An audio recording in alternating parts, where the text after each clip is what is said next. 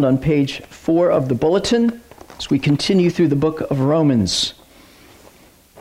This is Paul speaking to the churches uh, in Rome and around. Romans 7 7 through 13. What then shall we say? That the law is sin? By no means. Yet if it had not been for the law, I would not have known sin. For I would not have known what it is to covet if the law had said, You shall not covet. But sin, seizing an opportunity through the commandment, produced in me all kinds of covetousness. For apart from the law, sin lies dead. I was once apart, alive apart from the law, but when the commandment came, sin came alive and I died. The very commandment that promised life proved to be death to me. For sin, seizing an opportunity through the commandment, deceived me, and through it killed me. So the law is holy, and the commandment is holy and righteous and good. Did that which is good then bring death to me? By no means. It was sin producing death in me through what is good, in order that sin might be shown to be sin, and through the commandment might become sinful beyond measure. The word of the Lord. I don't know if any of you have read the novel or novella. It's a short book, really, by Robert Louis Stevenson called The Strange Case of Dr. Jekyll and Mr. Hyde. Not the movie, but the book. It's actually a short read, but a, a very, very good one. We're all familiar. I, I normally watch just the Bugs Bunny version of Dr. Jekyll and Mr. Hyde, but no, this one was even better. Um, it's a story about a mild mannered doctor, Dr. Jekyll. He pays his taxes, he's a good civic uh, citizen, but there's a frustration in him. You see, there is a darkness in Dr. Jekyll, and he becomes frustrated with his life because he has, on one side, this reputation and desire to do good, and yet there is a darkness in him that seems to want to come out. His life is in conflict. This is what Jekyll wrote. He said, Both sides of me were in deadly earnest. As the respectable doctor, I did not shirk my responsibilities and only ever sought to do good. But as a Jekyll of the night, I was equally dedicated to the pursuit of pleasure. With every day, I drew steadily nearer the truth that man is not truly one, but truly two. And Jekyll the doctor became, uh, he thought of an idea. And this was his idea. As I grew older, I began to daydream about the possibility of separating my two selves. If each, I told myself, could be housed in separate identities, life would be so much easier. The good could keep steadfastly to the responsible, steady path. The other could go his own way, delivered from the guilt and fear of disgrace of his more upright twin. So, what does Jekyll do? He creates a potion and as Jekyll drinks the potion and turns into Mr. Hyde, he discovers something about himself. That indeed, Mr. Hyde is much more wicked than Dr. Jekyll. They aren't simply sort of the yin and the yang, but indeed, Mr. Hyde is ten times more wicked than Dr. Jekyll. And as Dr. Jekyll experiences life as Mr. Hyde in all of its evil, it was to him, he said, as fresh red wine. He could go out unfettered, and indeed, if you were to walk by Mr. Hyde, your skin would begin to crawl. Here was a man who was total evil itself. And as Dr. Jekyll would switch back and forth, what he discovered is more and more Mr. Hyde did not want to switch back. Indeed, he found himself becoming Mr. Hyde more and more, and finally to the point where he realized that the, the last time that he drank this potion, that he would never switch back. And he ended up killing himself because the authorities were onto him. You see, Dr. Jekyll underestimated what lay beneath himself, in his soul and in his heart, the wickedness that dwelled in his heart. And I think sometimes we do as well. I don't know if you've ever thought of the question what would I do if no one knew about it? If I could get away with it? I don't know if there are thoughts that flash across your mind that you wonder where did that come from?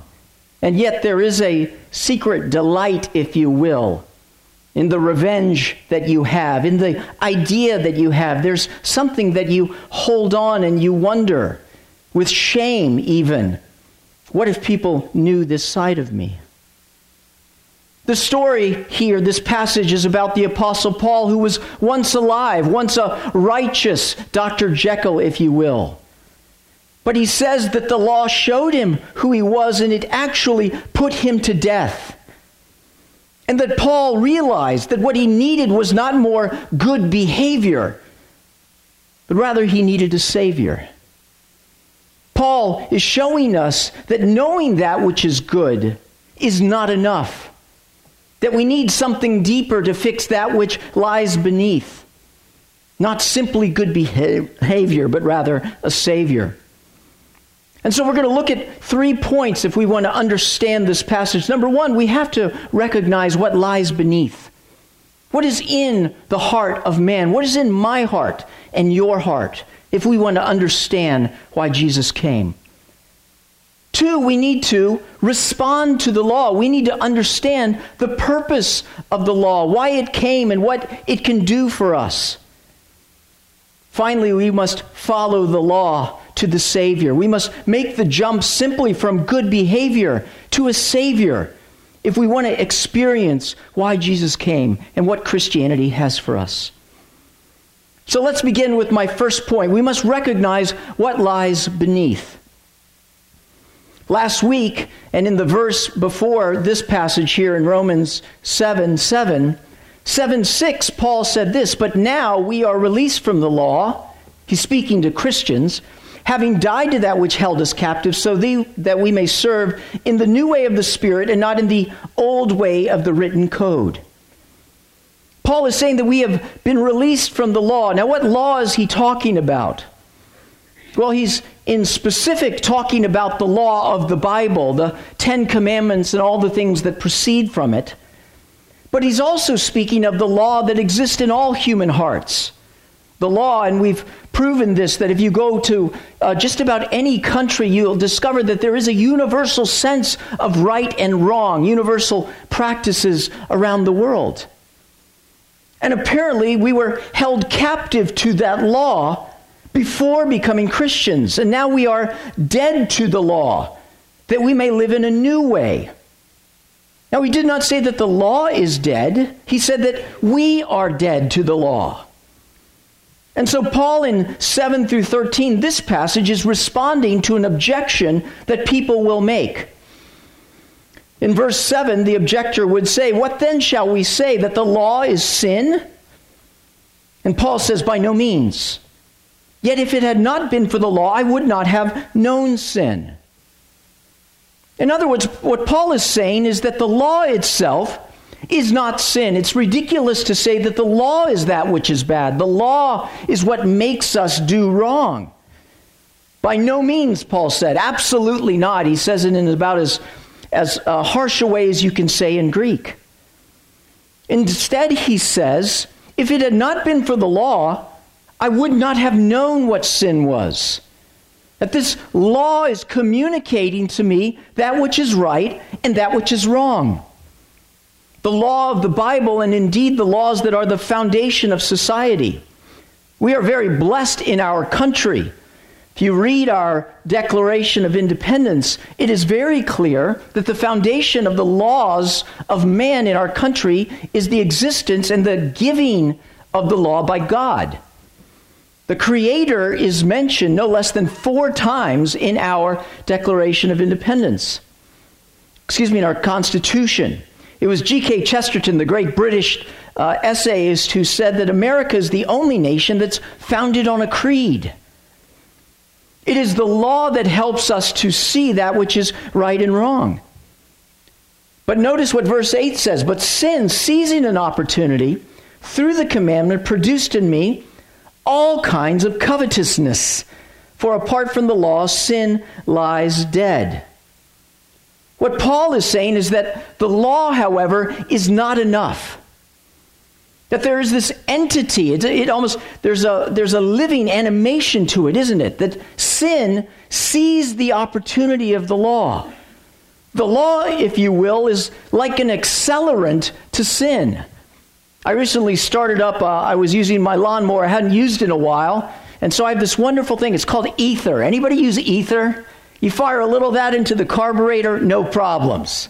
Now the engine might blow up, but it's going to start. See, that's what the law is to the human heart. It's an accelerant for sin. And indeed, Paul says, it produced in me all kinds of sin. It multiplied it. For as Paul says, apart from the law, sin lies dead. Well, that can't be right. What is he really meaning? What he really means is, apart from the law, sin lies dormant. That sin is like a predator, crouching, waiting for the right opportunity. You ever watch as a, a tiger or a puma or a jaguar in those movies, you know, in the documentaries as they move and they move and they crouch and they wait dormant for the right opportunity to spring. And much as the potion was to Dr. Jekyll, the law is the potion for Mr. Hyde, for us. For look in verse 8 and 11 that sin seized the opportunity of the law, that the law became the potion for this Mr. Hyde who is hiding inside of us. And what did sin do? It deceived me and it killed me. What is this sin, this monster that lies within?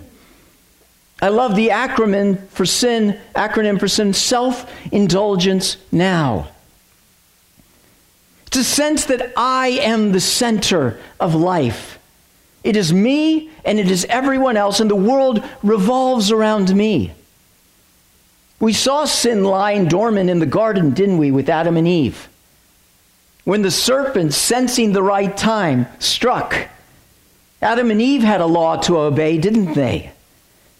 And the serpent came to Adam and Eve and said, Did God really say don't eat from that tree? Oh no.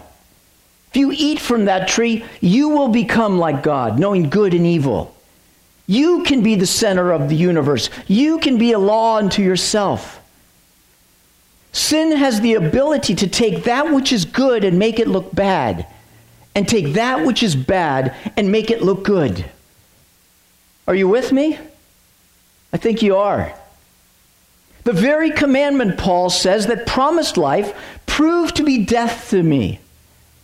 Indeed, Satan's, the serpent's promises were life, but they proved to be death. You've discovered this in your own life, haven't you?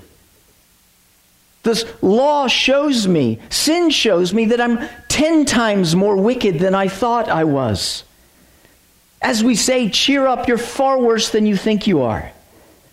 It's when we sin, when we see the law, when we it's there that we're able to recognize that the problem is not the law. The problem is my heart. Paul goes on, did that which is good then bring death to me? By no means. It was sin producing death in me through what is good in order that sin might be shown to be sin, and through the commandment might become sinful beyond measure.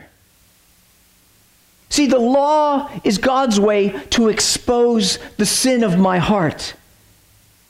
It's a trap, if you will, to draw out sin, to demonstrate what lies beneath. See, like Paul, we want to believe that we are good people.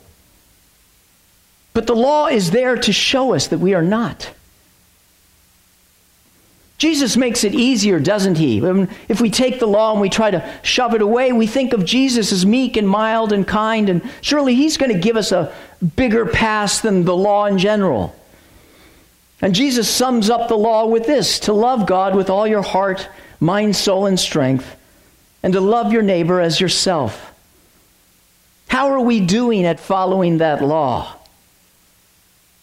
No, it cuts us to the heart when we examine ourselves against this law, when we see the reality that there's nowhere I'm ever coming near to that in my heart. The more I try to follow the law, the more I fail, is what Paul is saying. Even if I disregard the law, the law continues to stay. I can't get rid of the problem inside of me. I don't know if you're a student of history. I was a foreign affairs political science major at school. I thought about the French Revolution, which took place in about 1789 to 1799, uh, where there was the rise of Napoleon at the end of it. And it was during the reign of King Louis XVI and Marie Antoinette. And they were bad monarchs, bad, bad king and queen. They were extravagant in their spending. They didn't care for the, the proletariat, the working class. And a series of bad harvests led the, the French people starving. And finally, the French people had enough. They overthrew uh, King Louis and Marie Antoinette. They sent them to the guillotine, the guillotine in 1793. And at that time, the Jacobins seized control of the government. And they instituted a series of radical measures. They established a new calendar and they eradicated Christianity. See, they said the problem is the, the, the oppressive structures that are above us. Now, to be certain, there was, uh, you know, there was the corruption of the monarchy, but they said, let's get rid of all law. No one can tell us what to do. And so became, uh, began the bloody reign of terror. Over the next year alone, 17,000 people were officially tried and executed. As people were sent to the guillotine willy nilly for any reason or no reason at all. See, they tried to get rid of the law, and all it did was increase the savagery of the people. It was Winston Churchill who said that democracy is the absolute worst form of government except for any other. Law can restrain sin, but it cannot stop the darkness that lies within. See, law shines a flashlight on our own heart. And so, have you examined your own heart? Have you really looked at it? You may say, I'm not a bad person because I know bad people go to hell. But the reality is, bad people don't go to hell. Unforgiven people go to hell. The law shows who we are.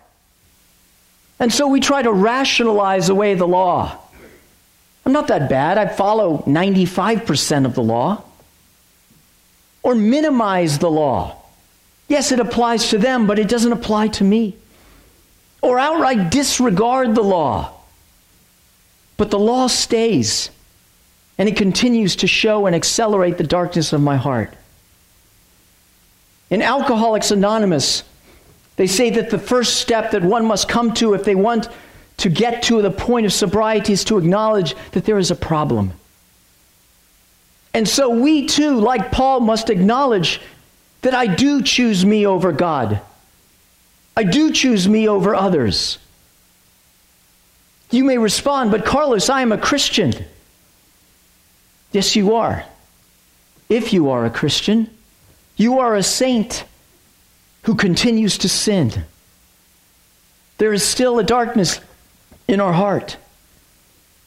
You see, if you're not willing to acknowledge your behavior, then you don't need a Savior. We must acknowledge that we have a problem. This brings me to my second point. We must acknowledge we have a problem, what lies beneath, and we must respond to the law. Paul gets autobiographical here. He talks about his conversion. Notice Paul in verse 9 I once was apart from the law but when the commandment came, sin came alive and I died. Now, Paul is saying, I once was alive apart from the law. We know that can't be true. Paul grew up in a deeply religious home. He would have been, he would have known the law from a very, very young age. How was it that he was apart from the law? Means that he really didn't understand the law. He didn't understand himself. He was so good at rationalizing the law that he didn't see the flashlight into his own heart. But the law got to him. And how did it get to him? It got to him through the 10th commandment coveting. Notice, yet if it had not been for the law, I would not have known sin, for I would have not known what it is to covet if the law had not said, You shall not covet. Now, what is coveting? Coveting is more than simply wanting stuff. It's not a bad thing to want stuff. The Bible doesn't say uh, we shall not want stuff. We don't really use the word coveting, but we haven't gotten rid of the word either, have we? Coveting means to inordinately want something. It means not only to want it, but to have to have it. To want it more than you want anything else, more than you even want God. To place it on a pedestal above everything else. In essence, to worship it. So, what was it that Paul was coveting? Paul, in his autobiography, uh, his passage in Philippians t- uh, speaks of his righteousness, that he was a, a Pharisee of Pharisees, that he was blameless as regards the law.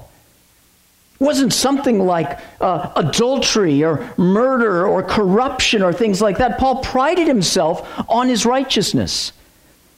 Paul himself was even on the way to arrest Christians when he was slain by the law. So, what was it that Paul was coveting? You can tell what Paul was coveting when Jesus speaks to him on the road to Damascus and he says, Paul, Paul, why are you persecuting me? What was Paul doing? He was going to arrest Christians because he hated the message of the gospel. Because what Paul really, really wanted was righteousness apart from Christ, righteousness on the own merits of his behavior. See, it was religious coveting, but it was coveting. He wanted a perfect record, even above wanting God. So much so that he was killing God himself. He was trying to. Notice Jesus' words Why are you persecuting me? And it was there when Paul heard this, when the law showed him that he was coveting righteousness more than God that it killed him. Verse 11 For sin, seizing an opportunity through the commandment, deceived me and through it killed me. He was struck to the heart, if you will. He was laid bare in his soul. Before he was quite comfortable holding the coats of Christians while they stone, holding the, the coats of the people as they stoned Christians. He thought he was doing the right thing. He, he went to bed very happy with himself. You can go to bed quite comfortable in your sin till the law exposes. And as Paul saw the reality of the darkness of his heart, he knew that he needed a Savior. See, that's the point of the law, isn't it? To show us who we are, to show us that we need a Savior. It doesn't matter if you're irreligious and you try to throw away the law and to go the exact opposite rec- uh, direction, sooner or later, the law continues to communicate, and you can try to drown out its shouts. You can be religious. You can do all the right things. You can keep Jesus at arm's length, coveting a righteousness apart from him. Or you can listen to the point of the law.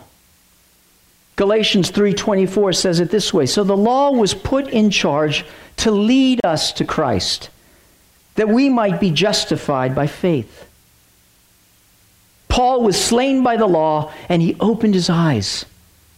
He needed a new righteousness.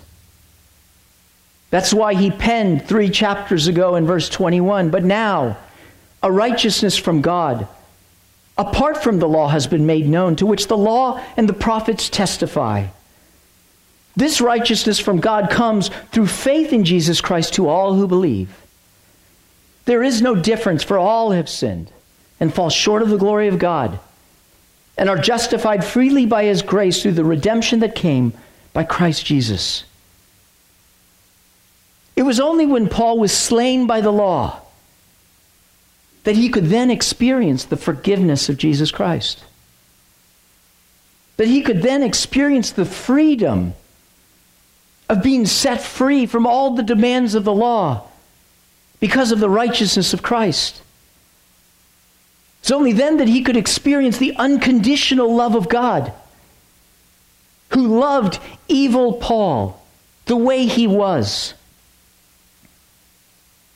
The law was put in charge to lead us to Christ as well. If you are a Christian, are you experiencing the crushing burden of the law every day? Or are you looking to the Savior? Is my Christianity really at the end about good behavior? Or is it about trust in a Savior?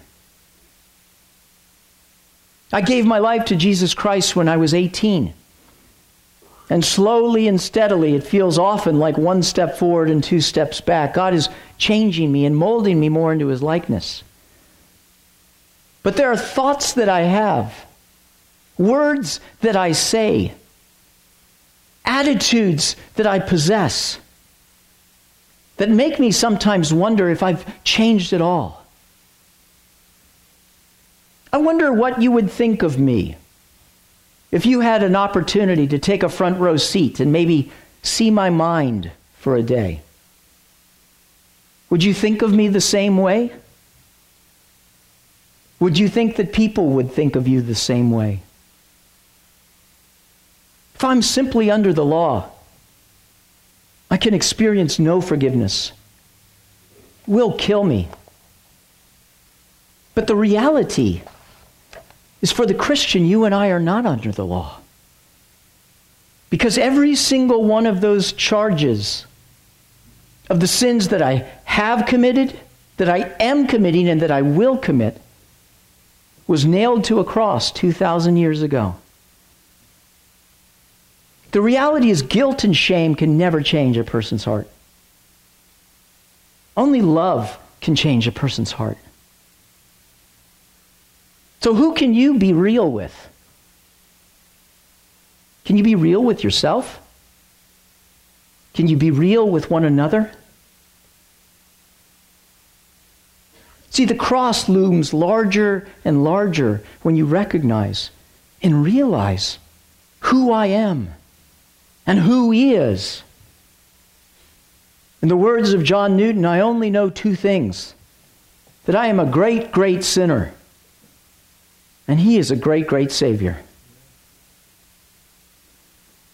Jesus Christ took all of that sin on his cross that he bore. God made him who had no sin to be sin for us, so that in him we might become the righteousness of God. He didn't become a sinner simply, he became sin. You see, on that cross 2,000 years ago, Jesus Christ became Mr. Hyde in all of its evil, taking it to himself, down to death. And so look not to the law. Look not to your record, but look to the cross. For the cross is your freedom. The cross is your righteousness. The cross is your justification. The cross is our hope. The cross is our joy. We must follow the law to Jesus Christ every day. That's why, if you're a non Christian, I come bringing you not good advice, but good news. Jesus Christ came into the world to save sinners, of whom you and I are the worst. But if we are Christians, my third point is to follow the law to Jesus. See, that day on the road to Damascus, the old Saul died and the new Saul emerged. He even got a new name, didn't he? Paul. And he began to arrange all of his life not around his righteous record and behavior, but around Jesus Christ. Paul's gospel was simply this. When I came to you, brothers, as he says in 1 Corinthians 2 1, I did not come with eloquence or superior wisdom as I proclaimed to you the testimony about God. For I resolved to know nothing while I was with you except Jesus Christ and Him crucified. That was the message. And Jesus is exactly to you what His cross is. Do you want to experience freedom? A free heart? A clean record in Christ? Unconditional acceptance and love, and the hope of glory. Look to the cross.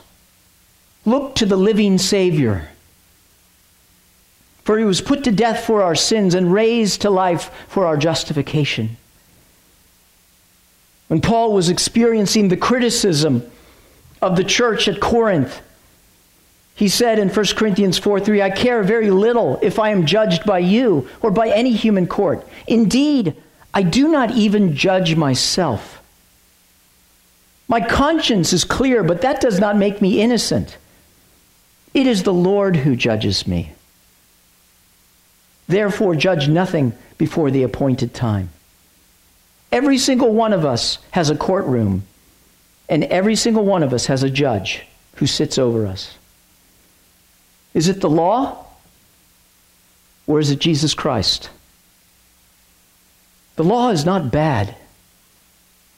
But when Christ is the center of my life and He is my righteousness, why do I follow the law? Simply because it pleases Him.